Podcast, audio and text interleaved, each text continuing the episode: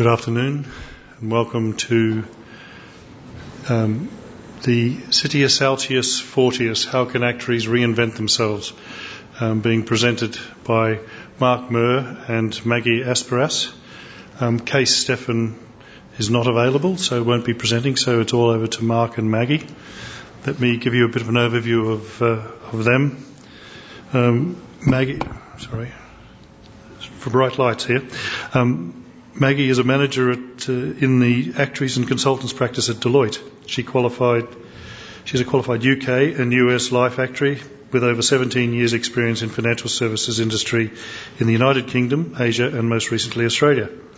Prior joining to prior to joining Deloitte in July twenty fifteen, Maggie worked for several years in the U K for Lloyd's Banking Group, which has uh, significant liabilities of over one hundred billion pounds. Maggie has developed a wide range of skills in life insurance reporting, asset liability management, bonus setting for participating life contracts, agency compensation review, pricing and Solvency two. In Australia, Maggie led, leads Deloitte, has led Deloitte's thought leadership on life insurance capital report. Maggie has a keen interest in the future of the life actuarial profession, of the actuarial profession and how actuaries can reinvent themselves in non-traditional fields. Now I'll also introduce Mark, Um, because I think Mark will be speaking first. Uh, Mark Murr. Uh, Mark has, re- has a variety of life insurance experience in both the Australian and U K markets. Having grown up in South Africa, he qualified and spent a number of years working in the U K. He transferred to Australia two years ago and continues to work in the consulting practice of Deloitte. He has experience in a wide range of areas including traditional life insurance, reinsurance, banking and general statistical analysis. Mark has managed actuarial audits, regulatory reviews, re- reporting, pricing, business planning and transformation work within life insurance and reinsurance. He is also a co-author of the Actuaries Institute white paper on the future of data and underwriting and has a keen interest in the future of the actuarial profession and ensuring actuaries remain relevant, which is key to the topic. Let me pass you over to Mark.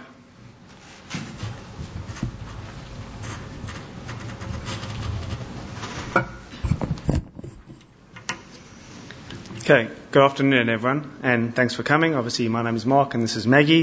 We're from Deloitte Actuaries and Consultants and we're here to talk to you about Citius Altius Fortius, which for those of you who don't speak Latin is faster, higher, stronger, and how can actuaries reinvent themselves. So some of you will be in this room just because you were here from the previous session and you were too lazy to get, sort of get up and move, post-lunch blues. Um, some of you may have walked into the wrong room by mistake and, well, it's too late and embarrassing now to walk out, so you're pretty much stuck. Uh, a few of you will have followed your friends or colleagues because you wouldn't have any idea where to go and you just figured, oh, might as well, wherever they're going. And then some of you are here because you understand the need for us to reinvent ourselves and um, you want to explore the how. So that's what we're going to focus on today. So in order to answer the how, it's, it's a, we, we've broken it down to a four-stage, simple four-stage process, which is, one, understanding where the profession is now and taking stock of where we are now as a profession. Then it is looking at the different trends and external influences that are going to impact us and our industries and the environments we work in. Then once we understand that, we're going to look to what is our goal or where do we want the profession to be. And finally, a roadmap of how we believe we can get there. So, where is the profession now? Everyone will probably look at that and think we're somewhere different along the value chain. I might say maybe we're a, we're a caterpillar. Um, there's nothing wrong with a caterpillar, right? But look at the potential it's got to morph into a, a fully fledged butterfly. So if we have to look at the current fields or, or industries or areas which actuaries operate in, the green circle is our reach, and the dark blue circle, those are the core fields which actuaries tend to operate in, which we all know about. Um, and I'll tell you that this graph is by no is illustrative, so it's by no means um, exhaustive. Then we've got the light blue circles, and those are the non-core other fields. Um, some of those are on the periphery because we may have a greater number of actuaries working in those areas, and it ranges all through to those which have only perhaps one or two or a handful of actuaries working using their core actuarial skill sets. Then we've got the tools or techniques which actuaries tend to use, which are the grey circles, And those are on the periphery of our reach because, yes, we use them within our traditional areas, but we've got so much greater potential to use them within other in other areas. For example, risk management is used, obviously, within insurance, but we all know that any organisation can, can benefit from good risk management.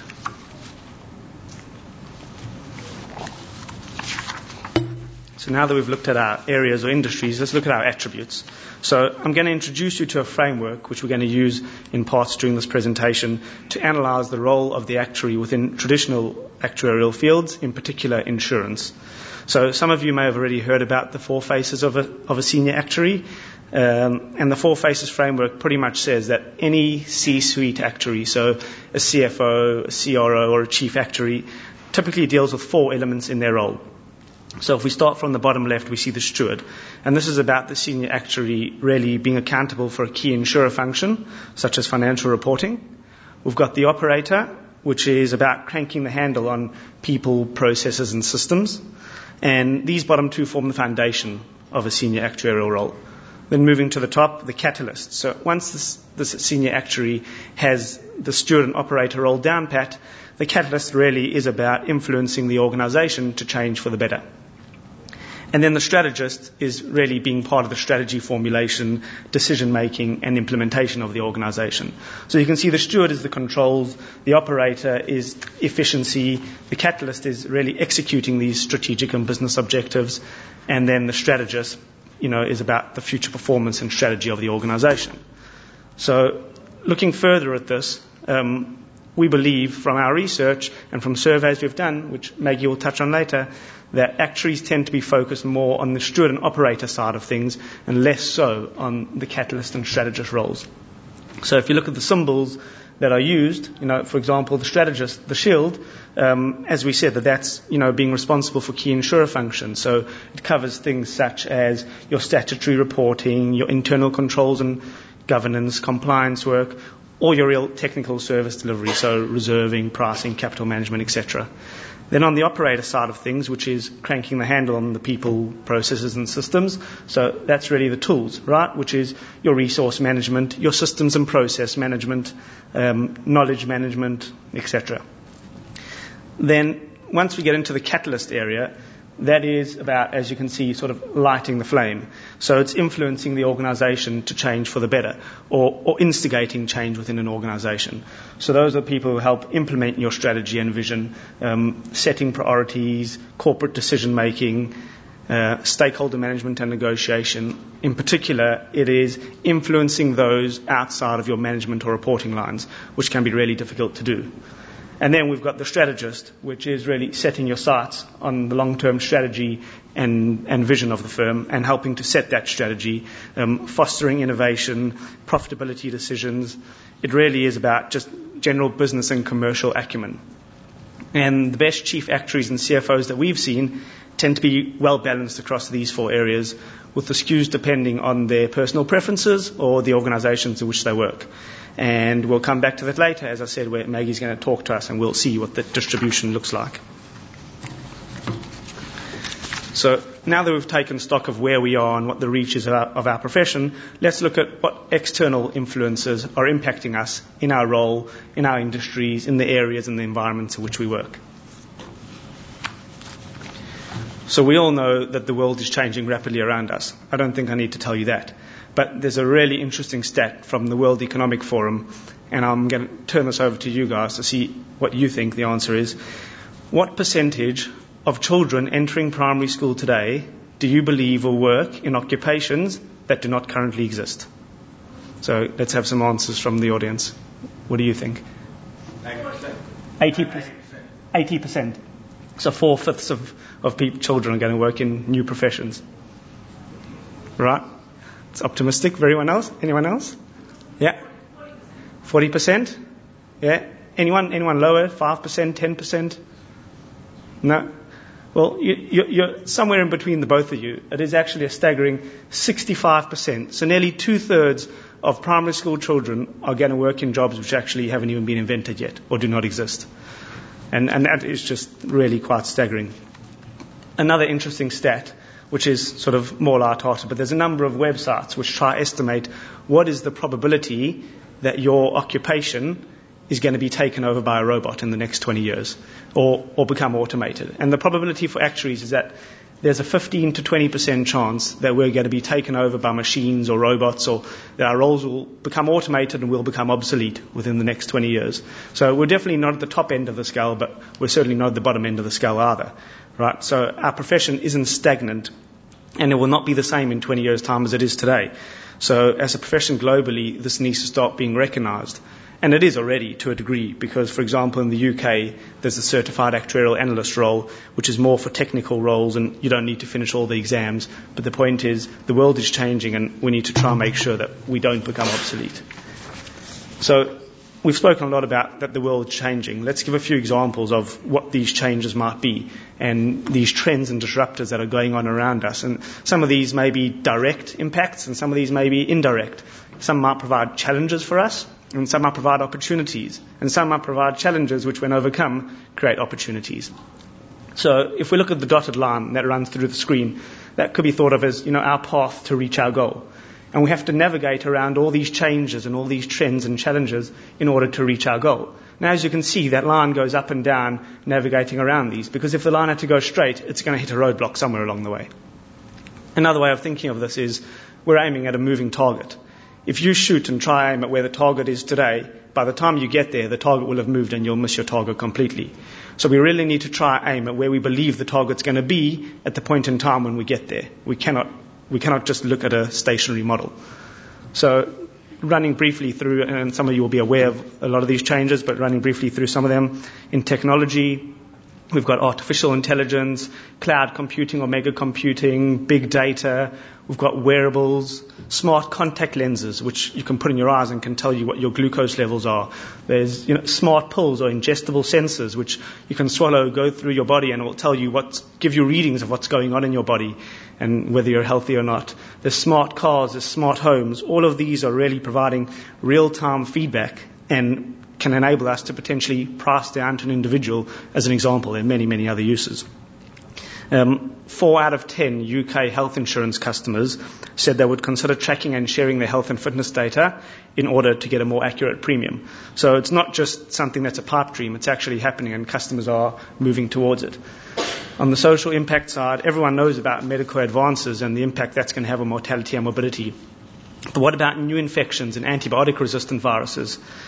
Um, then there is, you know, challenges of guaranteeing price and availability of food and water, managing welfare programs such as aged care, health, unemployment. There's many, many talks at this uh, conference about increasing longevity and how to deal with income in retirement, right?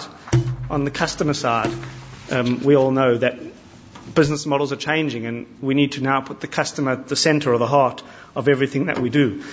We need to move from product focus to a customer focus. Right, there is uh, privacy and data use concerns. We're living in more connected societies. Mobile platforms are really enabling and facilitating these customer relationships. On the external environment, everyone knows the impact that regulatory or legislative changes can have on us and our roles. Um, there's cybercrime. There's tech giants such as Google potentially coming in and threatening our industries or disrupting our industries. And a fifth of those surveyed in Europe said they would consider using banking or insurance services from challengers such as Google, Facebook and Amazon. Um, there's also changes in offshoring of actuarial resources and other resourcing changes. Uh, on the sharing economy, we all know, well, sharing economy is really anything peer-to-peer that's facilitated through technology. So there's peer-to-peer insurance such as Friendsurance, there's peer-to-peer lending. Then there's other peer-to-peer models which you'll all be a lot more familiar with. And, and I'll, I'll read you an interesting stat which says that Uber, the world's largest taxi company, owns no vehicles. Facebook, the world's most popular media owner, creates no content. Alibaba, the most valuable retailer, has no inventory. And Airbnb, the world's largest accommodation provider, owns no real estate. So the point is that something interesting is happening and business models are changing, and how can we change with them? If we look going back to our current reach that we saw earlier, what will happen if we don't change with them and if we don't adapt? We are actually going to lose our grip on our core and our non-core roles. Now, maybe it is loosen our grip on our core roles, I should have said, or lose our grip completely on our non-core roles. But machines, robots, and automation they'll make us obsolete if we don't change with the times. And other profession and other professionals might start taking over aspects of our roles. So statisticians or mathematicians, data scientists, they're all leaning towards pushing into and encroaching on the areas in which actuaries might operate.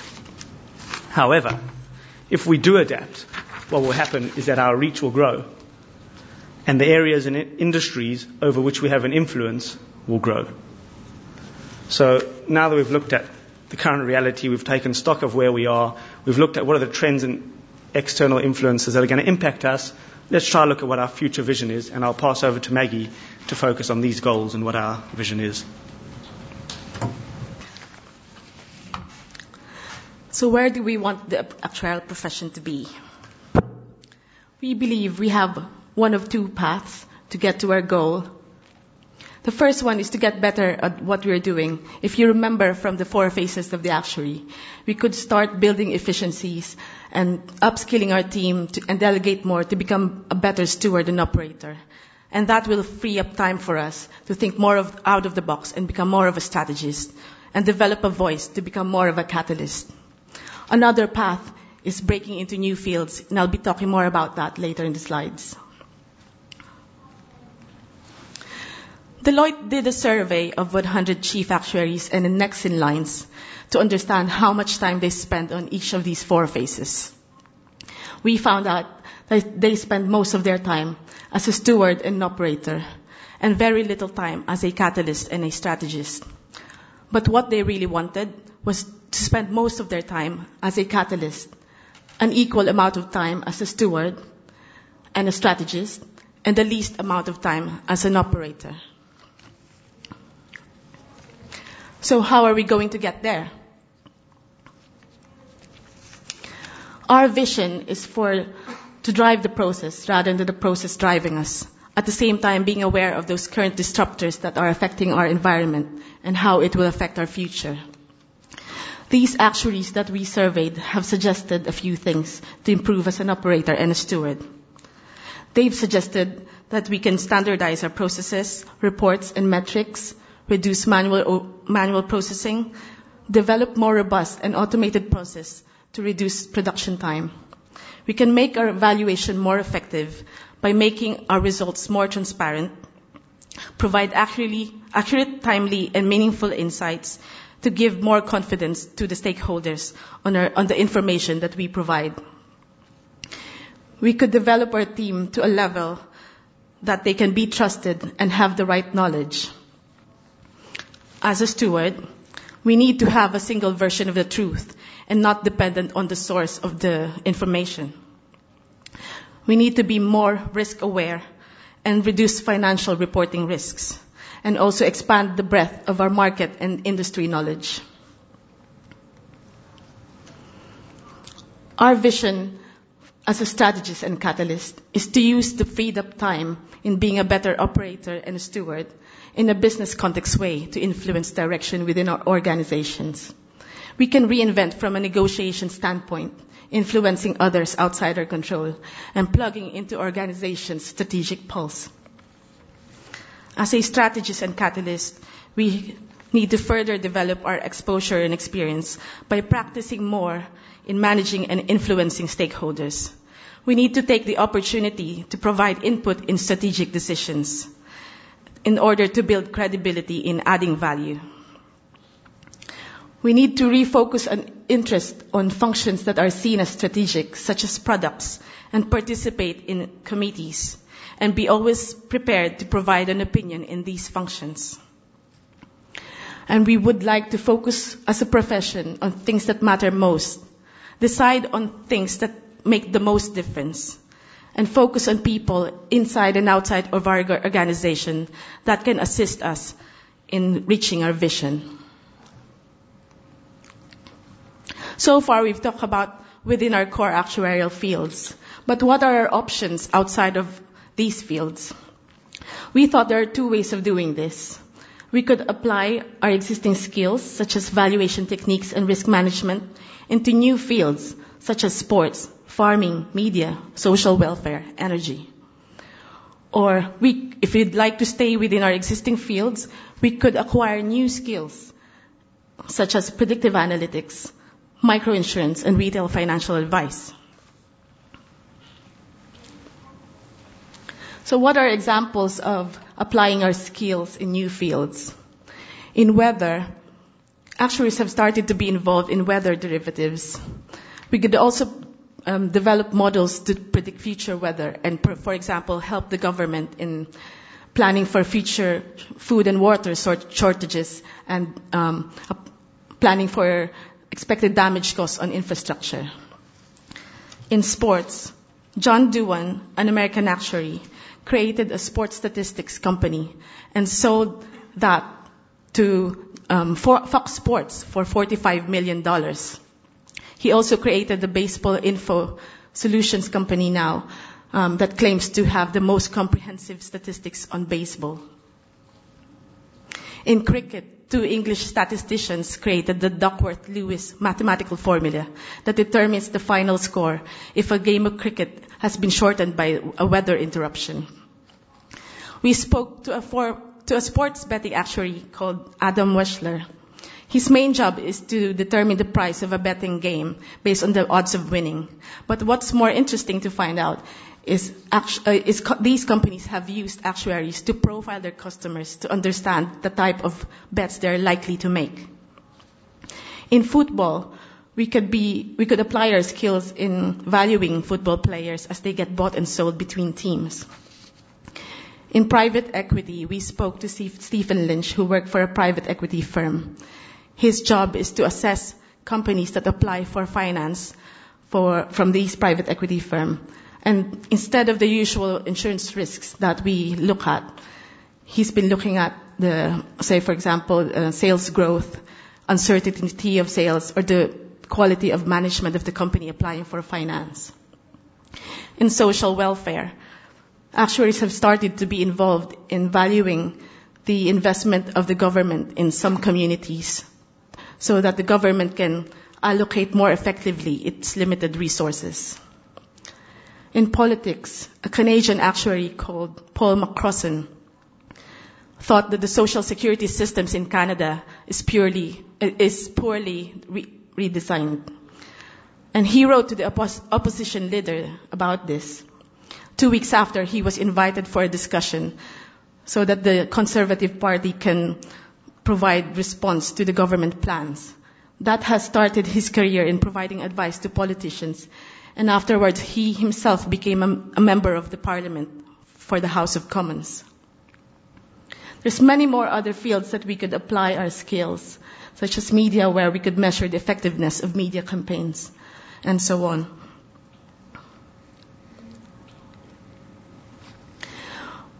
In my discussions with non-traditional actuaries, there are key insights that I've taken personally. For example, from the sports actuary, we can apply our actuarial skills in a field that we also love. From the microinsurance actuary, there are many countries which have limited or even no actuaries that can benefit from insurance.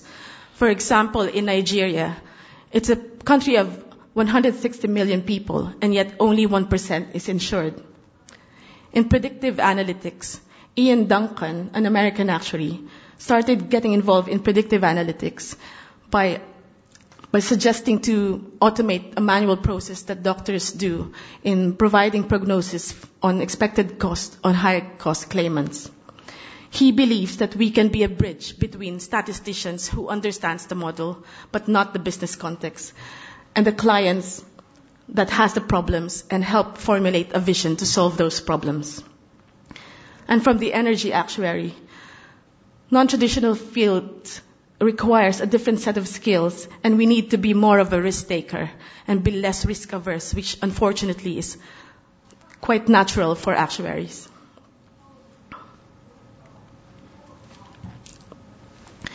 So how can we be successful in non-traditional fields? The non-traditional actuaries I spoke to suggested a few things. For example, in the exams, instead of using insurance-specific examples, why not use general practical examples? From the energy actuary, he suggested that we should include the negotiation skills in the C A P course, residential course. and also mixing soft skills as early as part one. The Society of Actuaries in the U S started the Predictive Analytics Initiative and c- committed significant funds to raise the profile of predictive analytics. That will enable them to approach educators from top universities in the U S to start building mater- study materials for existing actuarial students. And there's many more that we can do both within education and personally, which I've listed a few things here, but I'm sure it's quite obvious to you already.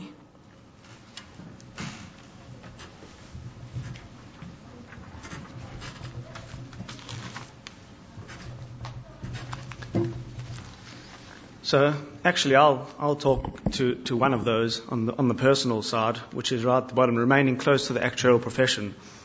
And I would say that if you are going to branch out from the profession, to remain close to the profession for two reasons. One is to try and inspire others and, and tell others of your or your war stories or or how you got into these areas, or you know to show people that it is possible, or to show actuaries at least that it is possible.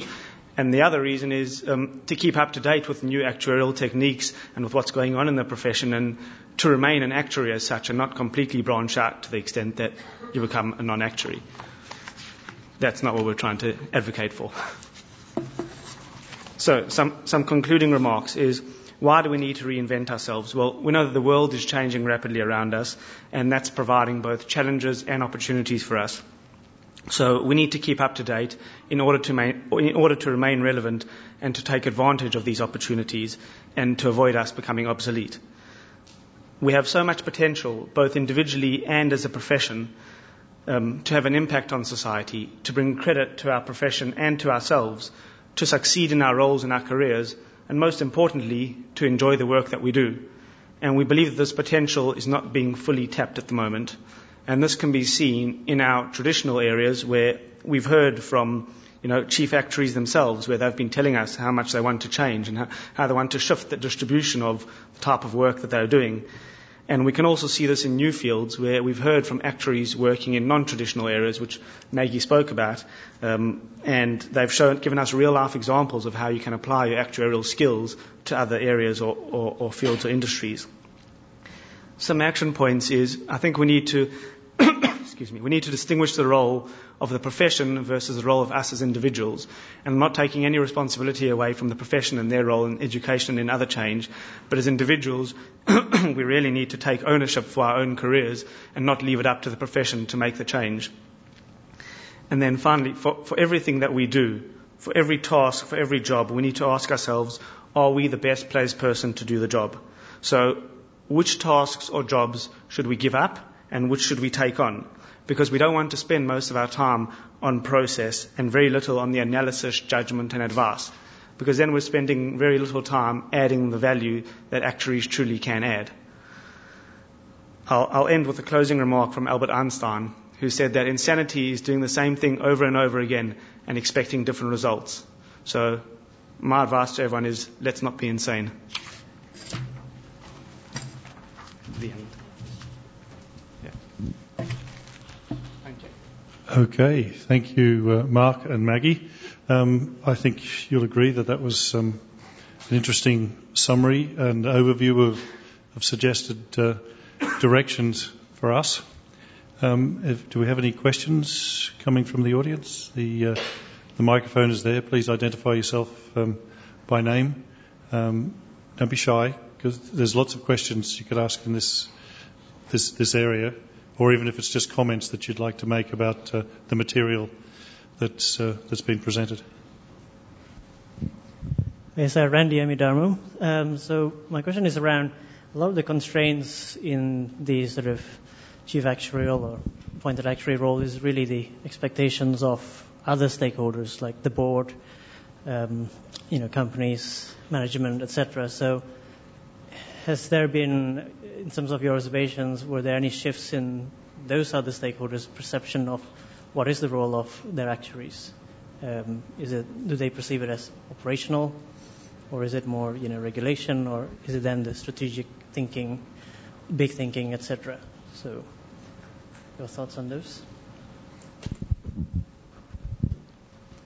So I think it's really up to us as actuaries to change that perception and, and to really make a make a case for for that perception to change, because I think, you know, boards and uh, other senior people within the organisation at this point in time, obviously some are, already have realised it, but the rest of them, they're not going to understand or realise the desire for us to change unless we are going to show them, A, the potential we have to operate in other, you know, strategic or other areas, and, and, and demonstrate that ability and capability to them, and and then obviously express this interest or desire. So I think whether they understand that or not, it's up to us to make the case for them to understand it further and to understand that that's where we want to play.